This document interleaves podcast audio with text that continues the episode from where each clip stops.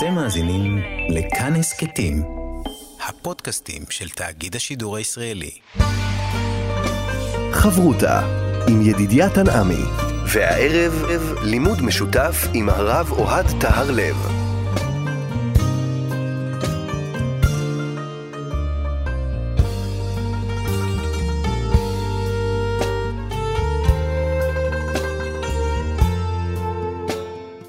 שלום כאן מורשת, חברותא לימוד משותף עם רבנים ואנשי חינוך בנושא תנ"ך, הלכה ואמונה. היום אנחנו לומדים אגדה יחד עם הרב אוהד תיארלב, ראש מדשת אות לידנבאום, רבני בית הלל, וכאן ליד המיקרופון, ידידיה תנעמי, שלום לך כבוד הרב.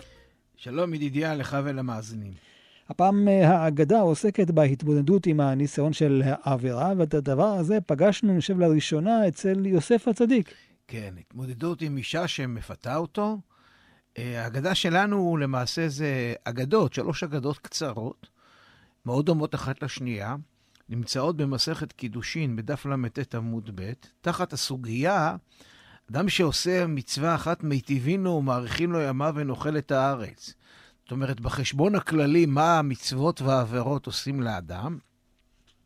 והגמרא אה, מניחה הנחת יסוד שמצוות בעולם הזה, שכרם לא כאן. שכרם רק בעולם הבא. מה שאנחנו לומדים באבות, שכר מצווה מצווה ושכר עבירה עבירה. נכון, אבל לא רק זה, הגמרא גם מביאה את הסיפור המפורסם אה, על אלישע בן אבויה, שראה אדם שאמר לבנו, לך עלה לי על העץ והביא לי ביצים, תשלח את האם, שתי מצוות שנאמר עליהן אריכות ימים, הוא עולה למעלה, הוא נופל, היכן אריכות ימיו של זה, ואז אלישע בן אבויה יוצא ל... מתפקר. מתפקר. והגמרא מניחה מפה שבאמת השכר של המצוות, כנראה, זה לא בעולם הזה, זה בעולם הבא. בכל מקרה, הגמרא עם כל החשבונות שלה, עושה שם חשבונות, הרי מה פירוש? אה, אה, למה המצוות לא שמרו עליו? אז זה היה בשעת סכנה, הסולם היה רעוע, אולי נחזור לזה. בכל מקרה, הגמרא מבינה שאם אדם ישב ולא עבר עבירה, נותנים לו שכר מצווה. זאת אומרת, גם אם הוא לא עשה מצווה... אם הוא נמנע... אם הוא נמנע, והייתה לו איזושהי התמודדות, בא לידו דבר עבירה והוא ניצול, אז לא רק שמחשיבים לו את זה כאילו שהוא לא עשה כלום, אלא מחשיבים לו את זה כאילו הוא עשה מצווה ויש לו שכר מצווה. והגמרא מביאה סיפורים, שלושה סיפורים, שלוש אגדות מאוד דומות, שמבטאות את הרעיון שאדם שניצל מדבר עבירה, אה, מקבל אה, שכר. ואת שלושת האגדות האלה אנחנו הולכים עכשיו ללמוד. האגדה הראשונה היא מרבי חנינא בר פפי, המורה מהדור השלישי של האמוראים. תבעתי האימא טרוניתא, אישה חשובה, תבעה אותו לקיום יחסים. אמר מילתא, אמר את שם השם כנראה, כן, את שם ההוויה, ומה לנפשי שיחנה וקיבה, התמלא כולו בפצעים מאוסים, כמו שכינו צרעת, כדי שהיא תמאס ממנו ו- ותלך.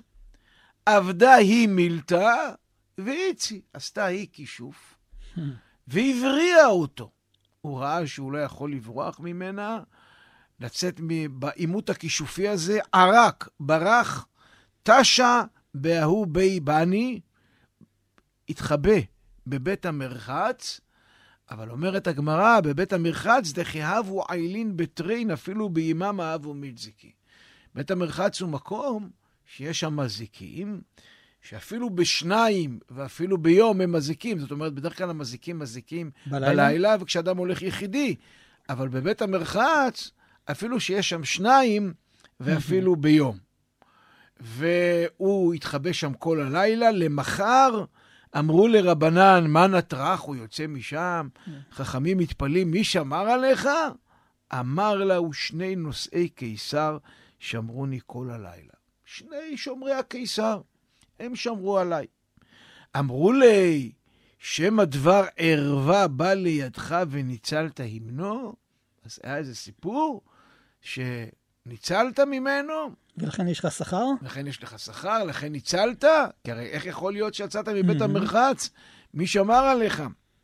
הם כנראה הבינו ששני השומרים האלה, הם הרי אין להם מה לחפש בבית המרחץ. אז בין אם זה היה שומרים אמיתיים, ובין אם הם מלאכים, או משהו אחר, מישהו שמר עליו.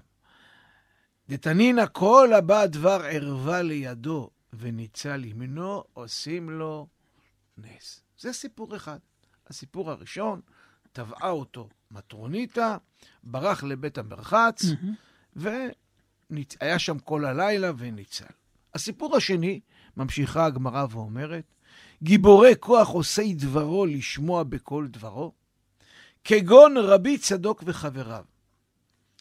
מה היה שם? סיפור דומה. רבי צדוק, תנא, סוף בית שני, הרבה לפני רבי חנינא בר פפי, תבתי ההיא מטרוניתא, גם אותו, טבעה אותו אותה מטרונית, אותה אישה חשובה, ואמר לה, חלש לי ליבי ולא מצינה. הלב שלי חלש, ואני לא מסוגל עכשיו לעמוד בתביעה שלך, לקיים איתך יחסים. הוא שואל אותה, איכא מעידי למיכל, תגידי, יש משהו לאכול שאני אהיה קצת יותר חזק? אמרה לאיכא דבר טמא, יש לי פה איזה חתיכת אה, סטייק של בשר חזיר. אמר לה, מהי נפקא מינא דאביד הא אכולה? מה, מה יוצא מזה? שמי שעושה את המעשה שאת רוצה לפתות אותי, ממילא שלב ב', עבירה גוררת עבירה, הוא יאכל בשר טמא. שגרה תנורה, היא מדליקה את התנור. כמן חלה לצלות את הבשר הטמא. סליק, הוא עולה לתנור, וישר יתיב בגבי. נכנס לתוך התנור. לתוך התנור, התנור הבוער. היא כנראה בשוק. אמרה לי, מהי היי, מה, מה אתה עושה? אתה מתאבד, אתה נכנס לתנור, אתה שורף את עצמך. אמר לה, דאביד הא נפיל בהא.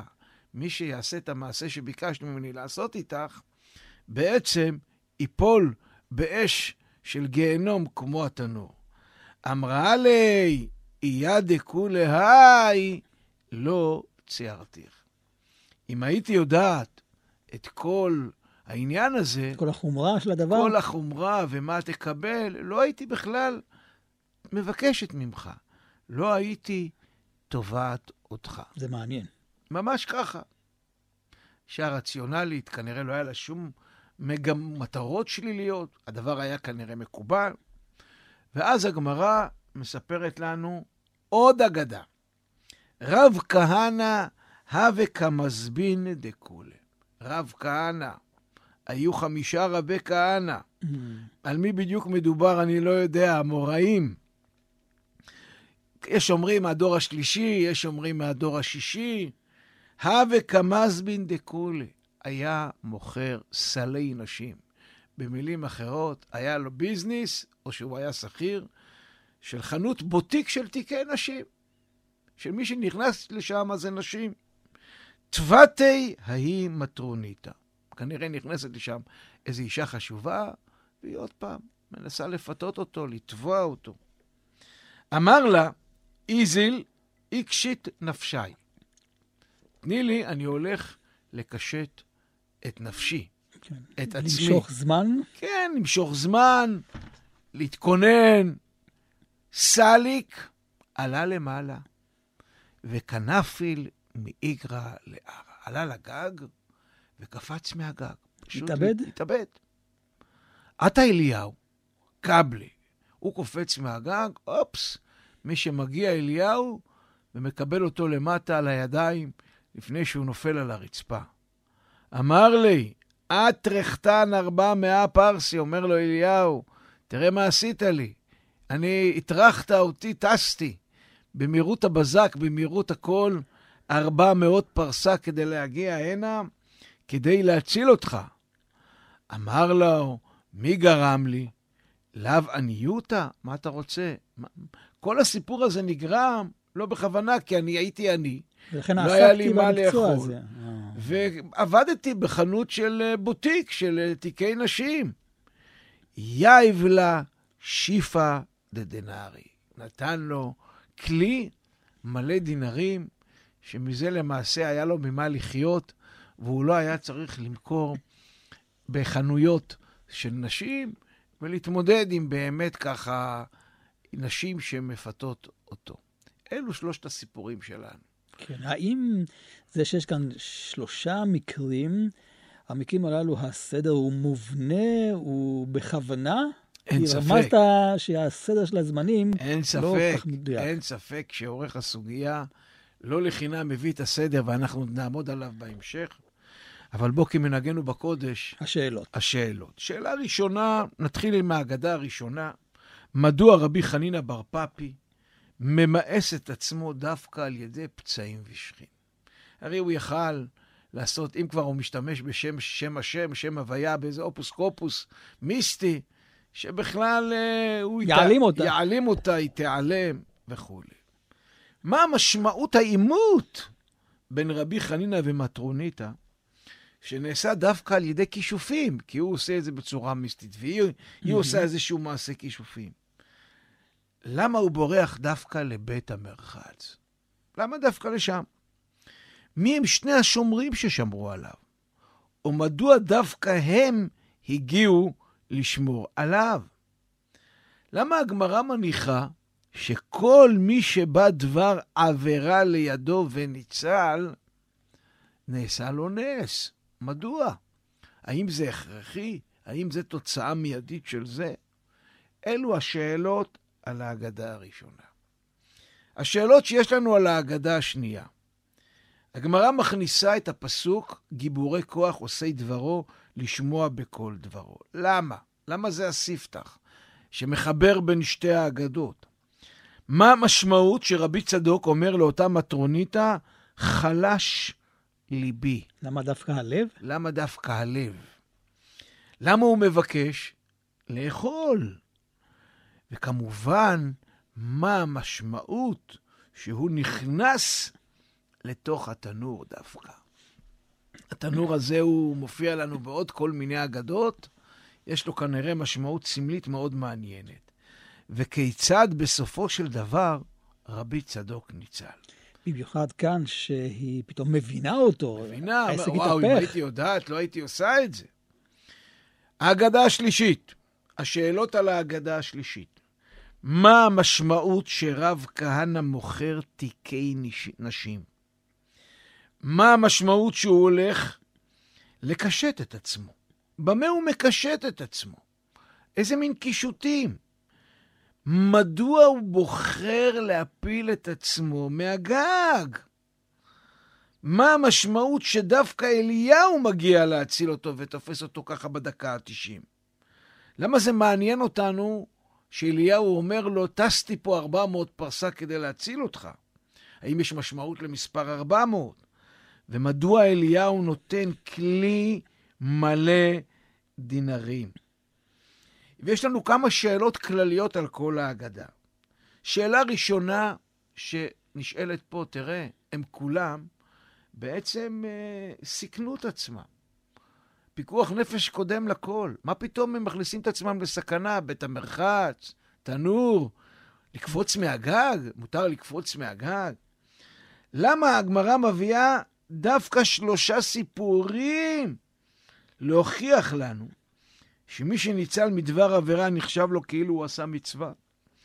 למה דווקא דוגמאות של דבר ערווה הקשורות לערווה? מה, דבר ערווה אחר הוא לא ינצל? אם זאת הייתה עבירה אחרת? מה משמעות הסדר? כבר, כבר רמזת מקודם, של, שלוש, של שלושת הסיפורים או האגדות שלנו. הרי רבי חנינא בר פפי היה המורה בדור השלישי של האמוראים. רבי צדוק תנא בזמן חורבן הבית. רב כהנא, אנחנו לא בדיוק יודעים על איזה רב כהנא מדובר, אבל ברור שהוא היה המורה ולא היה תנא. זאת אומרת, הגמרא בוחרת בסדר הזה בדווקא, לא לפי הסדר הכרונולוגי, אלא כנראה לפי הסדר הענייני, יש כאן איזו התפתחות אולי. התפתחות שהיא באה ללמד אותנו. אלה השאלות על שלושת הסיפורים הכל כך דומים אחד לשני, שחוזרים על עצמם בסמלים שונים ומגוונים. חברותה עם ידידיה תנעמי. חברותה כאן במורשת, חברותה בהגדה, אנחנו עם שלושת הסיפורים של המטרוניתה שמנסה לפתות את התלמידי חכמים. ובואו נעבור סיפור-סיפור וננסה להבין מה היה הסיפור. מה הולך כאן? אז, אז ראשית, נשים לב שבסיפור הראשון, רבי חנני בר פפא אמר מילתא, והיא, המטרוניתא, עבדה מילתא.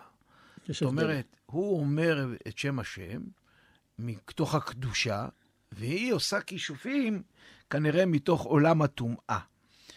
ולא משנה, העימות הזה הוא כמובן אה, עימות שיש לו משמעות שמעורר מתח ביניהם. זאת אומרת, זה לא רק מתח של יצרים פיזיים ביניהם, אלא זה משהו קצת יותר עמוק. והוא, באמירת שם השם, נהפך לחולה שכין ומלא פצעים. למה דווקא שכין? כנראה כדי להעמיס את גופו. הרי יש פה יצר גופני. יש פה המקום שהאדם נותן לגוף שלו. והיא, זה גם מה שמעניין אותה, מנקה אותו, mm. מרפאה אותו. היא מחשיבה את הגוף. נכון. זאת אומרת, העימות הזה הוא סביב הגוף, ואחר כך הוא בורח לבית המרחץ. שגם זה קשור לגוף. או, מקום שמנקים את הגוף. בית המרחץ היה מקום אפל, תחוב, מקום חם, כי הרי יש שם עדים שהאור דולק בו, האש מחממת שם. כל בית מרחץ והדרך שלו. בית המרחץ היה סמל לתרבות הגוף. Mm. גם היום, ספא, מקום שאדם רוצה קצת לענג את גופו. אבל לא רק לתרבות הגוף, אלא גם למקום שיש בו חופש מיני. כן, אנשים לא לבושים שם. זה מעורר אצלהם כל מיני יצרים. ולכן ייתכן שגם בגלל זה הוא היה מסוכן מאוד. אנחנו יודעים שהגמרא מספרת, בברכות בדף ס', הגמרא מביאה תפילה, שרב אחא היה מתפלל ביציאתו מבית המדרש ואמר, מודה אני לפניך שהצלתני מן האור. Mm. הייתה תפילה גם לפני כניסה לבית המרחץ, לא להינזק שמה. וכנראה כל מה שהזכרנו קודם, לא רק נזקים פיזיים לגוף, רוחניים, אלא גם נזקים רוחניים, מקום שאתה יודע, גם היום אולי המקבילה שלו זה מקווה, כדאי מאוד להיזהר מאנשים שיש להם כוונות שליליות. זה מזכיר את הסיפור של האש בבית עמרם, שבאו אה, שבויות שנפדו ושמו אותם בעליית אה, ביתו של רבי עמרם, והוא נבהל, אז הוא רץ ואמר, אש, אש בבית עמרם, ושוב, האש כאן, היצר הרע שמסוכן. נכון, אבל האש, בית המרחץ הוא מקום שאומנם האש שם, האור, החום, אבל פח, פחות האש כמו מה ש... קורה שם. קורה שם, בדיוק. וכנראה בית המרחץ היה מקום פוטנציאלי לנזק, למזיקים, כמו שהגמרא אומרת, אפילו בשניים ואפילו ביום. זאת אומרת, גם אם יש שם שני אנשים, זה עדיין אתה מסוכן. לא לבד, עדיין זה מסוכן. היצר שם פועל. כמו שאמרת, לקחת אותנו לסיפור עם רבי עמרם, האש, החום של בית המרחץ, הם גם סמל כנראה לתאווה מינית. עוד מעט נגיע לזה בסיפור השני. לא מסופר לנו בכלל מה היה כל הלילה בבית המרחץ. רק מסופר שהיו לנו שם שני שומרי הקיסר. אם תרצה, מעין מלאכי מעלה, הקיסר אולי זה הקדוש ברוך הוא, ויש לו שני מלאכים, אה, אולי כוחות רוחניים, אולי כמו שבניהו בן יהוידע כותב, השומרים האלה היו הלב והעיניים, שתמיד קשורים לגילוי עריות. כן, אולי הם אלה ששמרו, מה שלא יהיה, הם שמרו אלה, עליו. וכבר אומרים חז"ל, כנראה ניצלת מדבר עבירה, שבזכות זה היה לך נס. זאת אומרת, בית המרחץ זה מקום מסוכן, ופלא איך שעברת לילה שלם ולא קרה לך כלום. ואז הגמרא מכניסה את הפסוק. את הפסוק גיבורי כוח עושי דברו בין הסיפור הראשון לשני. יכול להיות, בגלל שהוא נאמר על המלאכים. גיבורי כוח עושה דברו, כבר חז"ל חיברו את זה למלאכים. כן, אבל גם בהקשר של עושי דברו לשמוע, עשייה לפני שמיעה. נעשה ונשמע? נעשה ונשמע. עשיית מעשים ללא היגיון, כן, שזה בעצם מה שנדרש ממני בהתמודדות עם דבר עבירה שקשור לערווה. כי אין פה היגיון, אין Mhm. אפוטרופוס לאריות, אתה צריך להיזהר. והגמרא לוקחת אותנו פה לסיפור השני של רבי צדוק. הוא גם מדבר, הוא מדבר על לב חלש, והוא לא יכול לקיים מערכות יחסים מחוסר כוח. וכמובן הוא רעב. עכשיו צריך לזכור, אוכל בחז"ל קשור גם למערכות יחסים בין איש לאשתו. למשל, הביטוי פת בסלו, נאמר על אדם שיש לו אישה, שאין לו יצר הרע. כי אין לו ויאכל לחם, כן, אצל אה, יתרו ומשה, שרצה לחתן את משה. נכון, וגם הזכרת קודם את יוסף. כן. אז גם שם אין, כי כביכול אה, הלחם. מוזכר שם כמובן, וגם במשמעות מינית, לא רק משמעות של אוכלים. ולכן השיח בין המטרוניתא לבין רבי צדוק היא בעל משמעות כפולה. היא מבינה את המשמעות הפשוטה של אוכל, והוא מתכוון למשמעות המינית. רבי צדוק טען את דבריו במשמעות כפולה, למה? כי הוא פחד לסרב לאותה מטרונית. הייתה כנראה אישה חשובה, והוא חשש, ולכן הוא חיפש איך לצאת. הוא הבין שהוא חטא המיני יביא לחטא האכילה, או ההפך, שניהם בו עולה אותו משמעות, ואני חייב לומר, עץ האכילה מעץ הדעת טוב ורע. לפי חלק מהפרשנים היה גם החטא המיני, כי דעת, וידע אדם את חווה Mm. אשתו, משמעותו את החטא המיני. ולכן הוא מדבר פה בדו משמעות. גם הסקת התנור מקבלת דו משמעות. היא מסיקה כדי לצלות את האוכל, וחימומו מקבל משמעות של סמל להגברת התאווה. שוב האש. שוב האש. לתנור הרי יש גם משמעות של אש התאווה.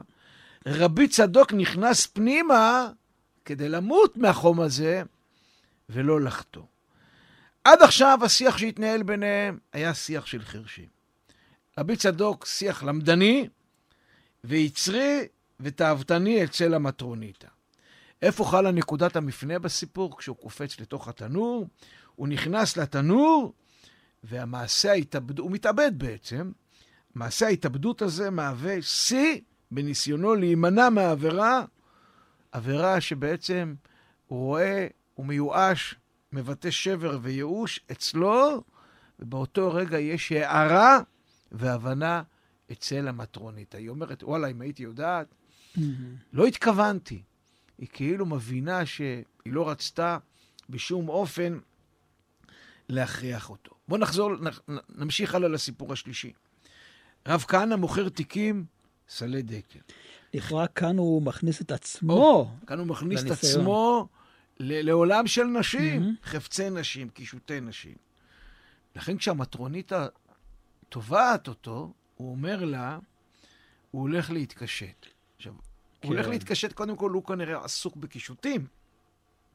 אבל ההליכה לקשט את עצמו רומזת לנו כנראה למעשה זנות, כי, כי באמת, בדרך כלל הנשים היו מתקשטות כדי לפתות את אותם גברים, אבל פה הוא כביכול מתקשט. אבל הוא גם כנראה רוצה להרוויח זמן. גם פה יש לנו דו-משמעויות במשפט שהוא הולך להתקשט. למה? היא חושבת שהוא הולך להתקשט בגללה, והוא הולך להתקשט באיזושהי מצווה במסירות נפש. הביטוי אזיל ואקשית נפשי ולא גופי. ולא גופי, היא מבינה את איי. עצמי, והוא מומך, אני הולך להתקשט במסירות נפש, שהנפש שלי תתקשט במה שאני עכשיו הולך לעשות, ואני הולך לקפוץ מהגג. מהגג. ובגלל הנכונות האקטיבית שלו לקפוץ מהגג, לא רק לקפוץ לתנור ולחכות מה יקרה לו, לשלם מחיר ולהתאבד, אליהו הנביא מגיע, מציל אותו, כן, והוא בניגוד לאחרים גם מקבל שכר פה. הוא מקבל ממון שימנע ויעזור לו לא לעבוד יותר בחנויות נשים. מי מציל אותו? אליהו. הנביא. אליהו הנביא הוא מלאך הברית, וואו. כן. הוא מגיע להצילו כיוון שהוא שומר על ברית קודש. גם המרחק שהוא טס, ה-400 פרסה האלה, זה קצת מס- מספר של תיקון, 40 כפול 10, תיקון כפול 10. כן, ו- ו- ובאמת, הכל פה, אליהו הנביא מגיע ברגע האמת, מציל אותו, והוא הוא כאילו מבטא, עשית פה תהליך של תיקון מדהים, הנה אתה מקבל שכר, יהיה לך כלי עם כסף שלא ייפסק לך לעולם. אבל בוא נראה, ראינו את שלושת הסיפורים, תראה מה קורה פה, שלושת הסיפורים האלה דומים בצורה מדהימה. ראשית, בשלושת הסיפורים, ניסוח הפתיחה זהה והעלילה מתפתחת באופן דומה. בשלושת הסיפורים יש לנו מטרוניתא שתובעת את אחד החכמים. בשלושת הסיפורים החכמים מתחמקים מתביעת המטרוניתא ובורחים למקום מסוכן וניצלים. וזה שהסיפורים מובאים לא לפי הסדר הכרונולוגי, כמובן יש לו מסר פנימי. ובואו נראה את ההדרגתיות הזאת, איך היא באה לידי ביטוי בסיפורים. דבר ראשון, נשים לב להפרשי הגובה בין מקום התביעה של המטרוניתא לבין המקום שלשם החכמים בורחים. בסיפור הראשון, הבית מרחץ שאליו בורח רבי חנינא בר פפי נמצא כנראה באותו מישור. הסיפור השני, רבי צדוק סליק, עולה, עולה לתנור יותר גבוה, ובסיפור השלישי בכלל, רב כהנא עולה גבוה גבוה לגג כדי לקפוץ. אז יש פה הדרגתיות בגובה שלשם הם בורחים. שיש כאן איזה משהו סמלי. סמלי. העלייה. עלייה. מהם הסכנות שאליהן החכמים נכנסים? בסיפור הראשון רבי חנינא בורח, הוא מתחבא במקום מסוכן, אבל לא לגמרי, כי יש לו סיכוי טוב לצאת משם. יש שם אזיקים, אבל, אבל זה לא אומר שהוא לא יצא משם, זה לא שהוא ייפול וימות שם. Mm-hmm. הסיפור השני, רבי צדוק נכנס לתנור, מקום בוודאות שהוא יכול למות ולהישרף, אבל הוא לא פועל באופן אקטיבי, הוא מחכה שיקרה לו משהו. חיכה למותו. בסיפור השלישי, רב כהנא עולה לגג ופועל באופן אקטיבי למותו. בואו תראה איך הגיבורים שלנו ניצלים. גם כן יש פה הדרגתיות. בסיפור הראשון, לא ברור האם רבי חנינא ניצל בזכות השומרים, אם בכלל היו שומרים. בסיפור השני, רבי צדוק ניצל בזכות המטרוניתא, שפתאום חל שינוי בתפיסתה. היא מתחרטת שהיא תבעה אותו ומרחמת עליו, ואז הוא יוצא החוצה. בסיפור השלישי, רב כהנא ניצל בזכות כוח על-אנושי. נס. נס. אליהו הנביא, ברור שלשלושתם קרה נס, אבל בסיפור השלישי הנס הוא הרבה יותר משמעותי. בוא תראה את ההדרגתיות במעורבות המטרונות. שלושתן תובעות את החכמים לקיום יחסים, אבל יש ירידה במעורבות שלהם. בסיפור הראשון, המטרונית המפעילה קסמים... היא פעילה יותר. פעילה, כן. אני מתאר לעצמי שהיא ניסתה להמשיך לפתות אותו, עד שלא היה לו ברירה, והוא ברח לבית המרחץ, היא פעילה מאוד. בסיפור השני, המטרונה פעילה פחות, באופן קיצוני. היא משוחחת עם רבי צדוק, מכינה ארוחה, ובסוף היא מבינה את האבסורד בדרישה שלה. הסיפור השלישי, המטרוניתא אינה נוכחת כלל, רק בהתחלה. אתה רק בהתחלה, ואופס, נעלמת. היא נעלמת לנו. ודבר אחרון, נשים לב שרק בסיפור השלישי, כן, ה... ה... בנוסף על ההימנעות בעבירה, קיים זכייה בכלי מלא כסף, שכר גשמי, מה שלא היה לנו בשני הסיפורים האלה. זאת אומרת, אחרי הניתוח שאנחנו עושים, ואחרי שלושת הסיפורים האלה, וראינו את ההדרגתיות שלהם, בהפרשי הגובה, וההדרגתיות בסכנות שאליהם נכנסים, כל פעם זה עולה, ודרך הצלתם של הגיבורים, ומעורבות המטרנות, כל הדברים האלה מביאים אותנו לאיזשהו סידור מאוד מאוד ברור, שהשאלה שמתעוררת כמובן, זה מדוע ההדרגתיות הזאת ומה הסיפורים האלה באים ללמד אותנו. חברותה עם ידידיה תנעמי. חברותה בהגדה כאן אה, במורשת, ועכשיו אנחנו ננסה להבין את המהלך הזה. יש כאן שלושה סיפורים על מטרוניתות. והסמליות הזאת של המטרוניתא זה כנראה משהו מיוחד, זה מושג בתלמוד, נכון? כן, תראה. השאלה הגדולה שמתעוררת פה, זה למה הגמרא מביאה דוגמאות, שאלנו את זה בהתחלה עם השאלות, אה, של אדם הניצל מדבר עבירה מקבל שכר מצווה, זה דווקא אגדות שמספרות לנו על עבירה של דבר ערווה. למה, למה דווקא דבר ערווה? למה לא השאר? ולמה כמובן מטרוניתות? אז, אז ראשית, אני חייב לומר שחז"ל היו באופן פרקטי, אה, הגמרא מלאה סיפורים על חכמים שהיו בקשר, בקשרים עם המלכות, עם הפוליטיקאים, עם השלטונות, ששלטו על היהודים. ושם היו גם נשים, והם היו איתם בשיח, שיח מתמיד כל היום. ושאלות אה, אמוניות אפילו. כן, הם היו נפגשים איתם, היו יושבים איתם, היו מזמינים אותם לאירועים חגיגיים. זאת אומרת, היה שיח, היה קשר.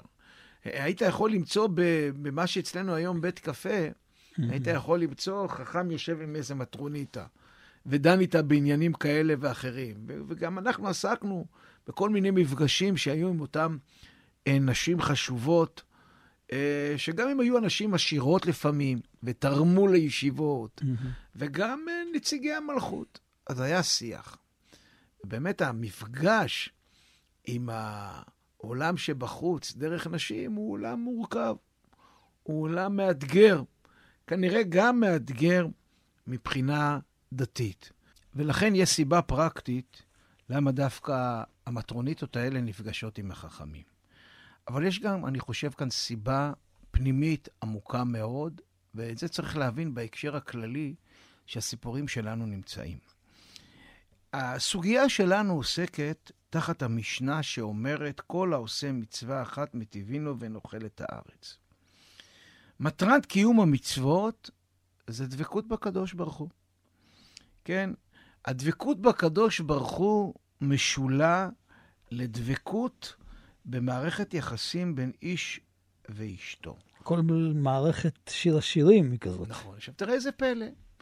המשניות האלה על קיום המצוות, על החשבונות האלה, זה התחיל ממצוות עשה שהז, שהזמן גרמה, עבר למצוות התלויות בארץ, ועכשיו החשבונות האלה פה, מצווה אחת מיטיבה לו, נמצאים בסוף פרק א' של מסכת קידושין, שעוסקים בקידושין, בזיקה בין איש ואישה, שהיא בעצם משולה לזיקה בינינו לבין הקדוש ברוך הוא. מה יוצר את הזיקה?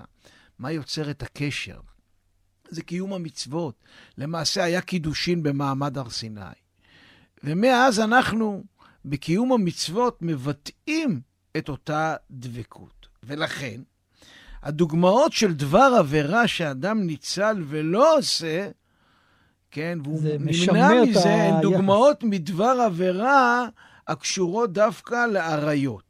למדנו שכל מי שמוסר את נפשו בעבור הימנעות מהעבירות הנ"ל, האלה, כיוון שהוא יוצא מדרך הטבע, כי זה מאוד קשה, הוא ניצל שלא כדרך הטבע. זאת אומרת, זה מידה כנגד מידה.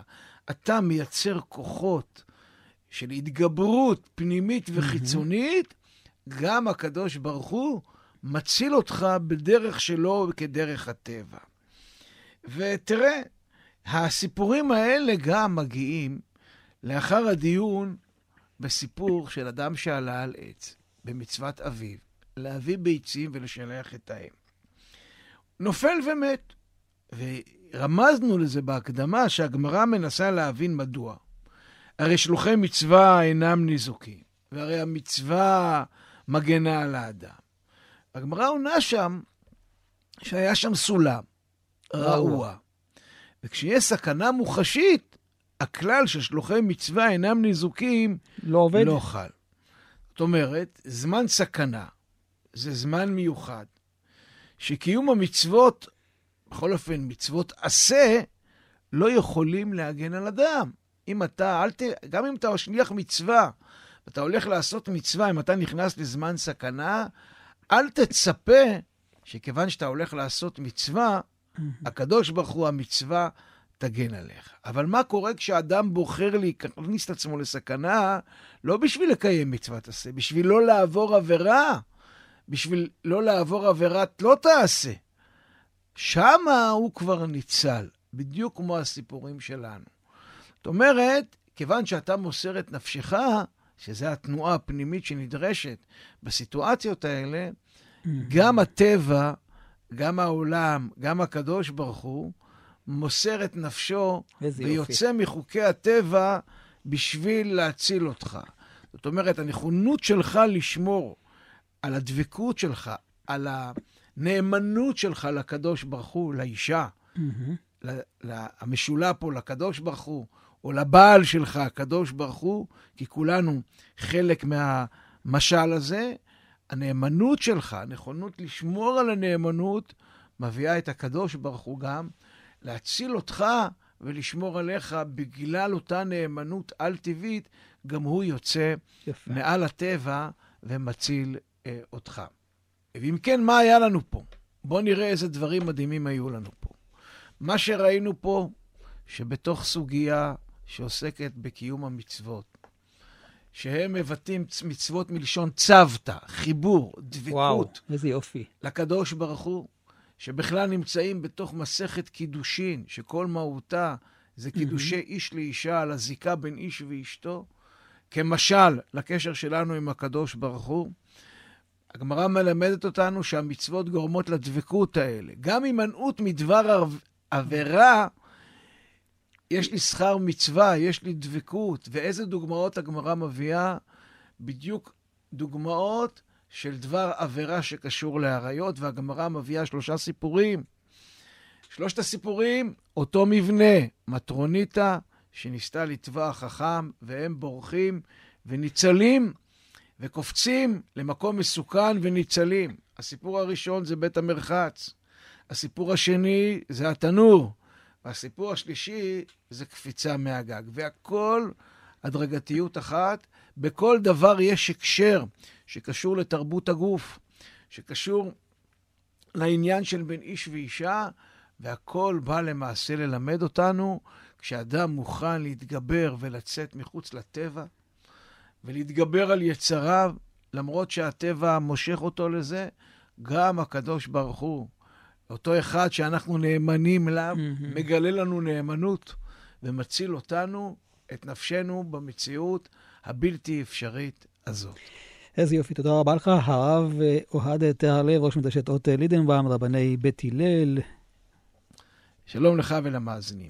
כאן ידידיה תנעמי, אנחנו עוד נשוב וניפגש בחברותה הבאה, ולתוכנית הזאת אפשר להאזין באתר כאן מורשת ובשאר יישומי ההסכתים. אתם מאזינים לכאן הסכתים, הפודקאסטים של תאגיד השידור הישראלי.